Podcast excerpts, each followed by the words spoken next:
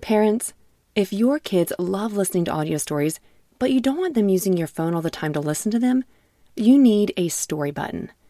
Story Button is a screenless device that makes it easy to listen to kid podcasts, audiobooks, and more without having to use a tablet, phone, or keep track of any cards or toys. Fan favorites like Miles the Brave and Treasure Galaxy will give your kids an extra spark of exciting imagination, while the bedtime category will help your kids as they get ready to sleep. Go to storybutton.com to learn more and view all the content currently available in the library. Storybutton Imagination lives here. Hello again, and welcome back to Kids Bible Stories. In this week's iTunes review, we want to give a special thank you to me, Elma22. Thank you so much for your wonderful review. It really means the world to me that your daughter is enjoying the stories. Today's story is the first part in our two part series on Jonah and the big fish. This is part one. This comes from Jonah chapter 1 through chapter 2, verse 9. Once there was a man named Jonah. One day, maybe it was a Monday, Jonah was maybe cutting up carrots, getting ready to cook them for some chicken noodle soup, when suddenly the word of the Lord came to him and said, Go to the great city of Nineveh and preach against it because they have been doing really, really bad things. Well, the next thing that we know in this story is not that Jonah packs his socks and shirts, buys his first ticket to Nineveh, but it's the exact opposite. Jonah does not listen to God, but actually tries to run away and hide. So he runs to a city called Tarshish. Jonah, very sneakily and quietly, walks up to a man standing at the boat. The sea breeze is blowing, and he can hear the seagulls as he asks the man if he can buy just one ticket to sail to Tarshish.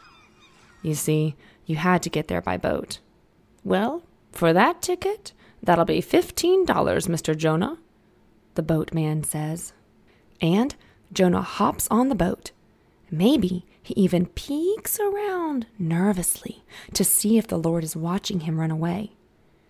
Jonah's trying to be sneaky, which is so silly because we know that God can see us at all times, no matter where we are.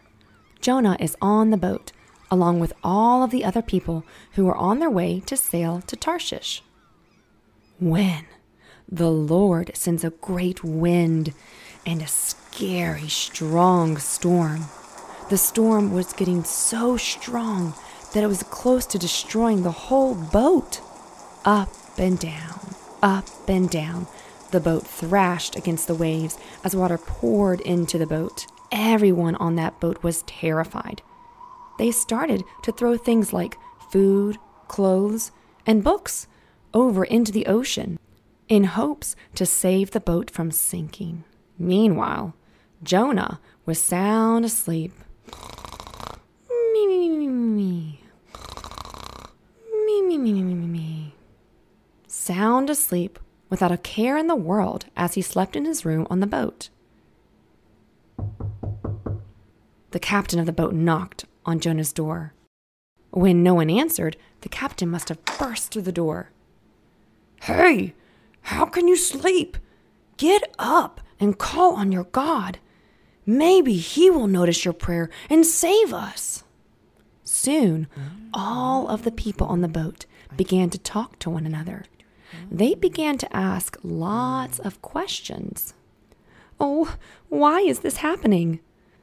Uh, who caused this storm? After much talk, they learned that Jonah was to blame. Jonah had told them how he was running away from God. So they asked him, Well, what do you do? Where do you live? He answered them, I am a Hebrew, and I worship the Lord, the God of heaven, who made the sea and the land. Whoa, they all said.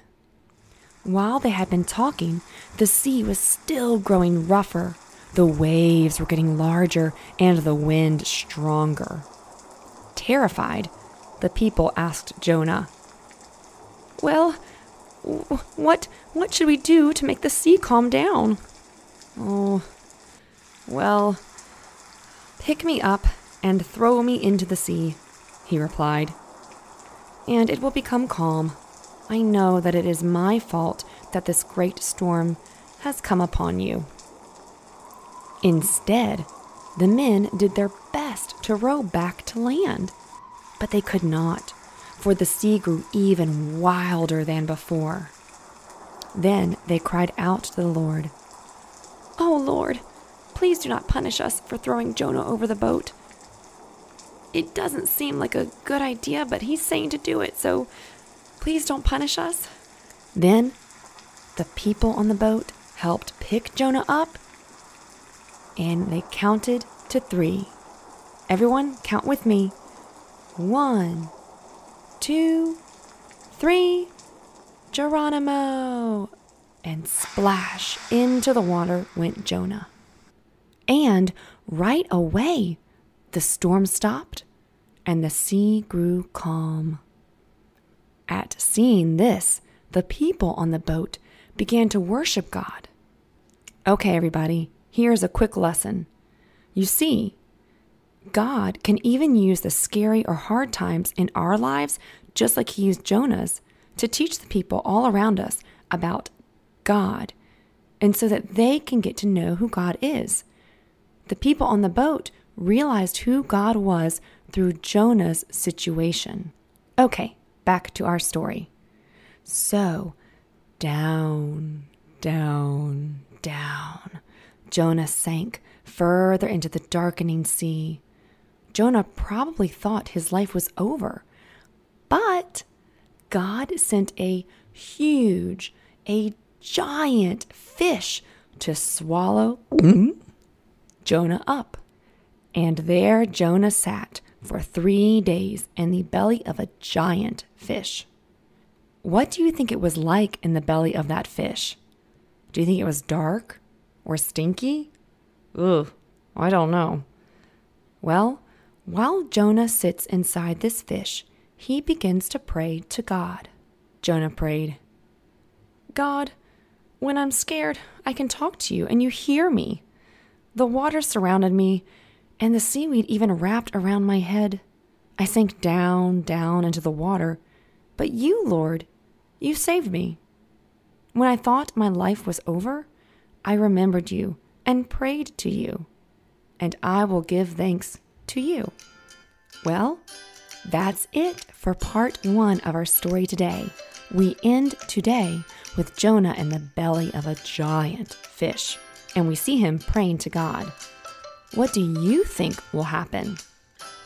Do you think he's stuck in that fish forever? Do you think God hears his prayer? Well, Make sure to join us next week as we finish our series and learn what happens to Jonah. Before we say goodbye today, I want to think about what we learned. The Bible teaches us what God wants for our lives, what we should do, how we should act, and teaches us all the wonderful promises of God's love for us. But sometimes when we don't listen to the Bible, we don't listen to God's teachings, and we try and run away from Him, we can make things worse for us and for the people all around us. Think about this Jonah running away from God made him be put in the scary storm. But not just him, there were other people on that boat, so they too were in the scary storm. They could have been hurt too because of Jonah's actions. But there's hope, because even when we try to do things our own way and it turns out badly, God never leaves us, just like He never leaves Jonah. Does your mom or dad ever tell you to do something? Like clean up your room or do not hit your brother or sister? And sometimes do you not do what they say because you want to do your own plan, like go play outside first before cleaning up your room? Yeah, I've done it too. When you did not listen, did your mom or dad just throw their hands up in the air and say, Well, I guess that's it. Little Susie is no longer our child. Let's just give up on teaching her and talking to her. Of course not. Just like your parents would never say that to you and will always love you, God is that same way too, but even better because let me tell you, God's love is a perfect love. God does not give up on us, just like he did not give up on Jonah. Instead, he even made a huge storm and he even made a giant fish to swallow Jonah up because God still had a purpose for Jonah and he still loved Jonah, even if he disobeyed. God created a storm and a giant fish to stop Jonah from Jonah's plan and do God's plan, and to teach Jonah that he had better plans for him. And I am so happy because I know that God has great plans for you too. Well, that's it for today. Thanks again so much for joining. Please make sure to subscribe so you get the most up to date episodes. And as always, bye for now.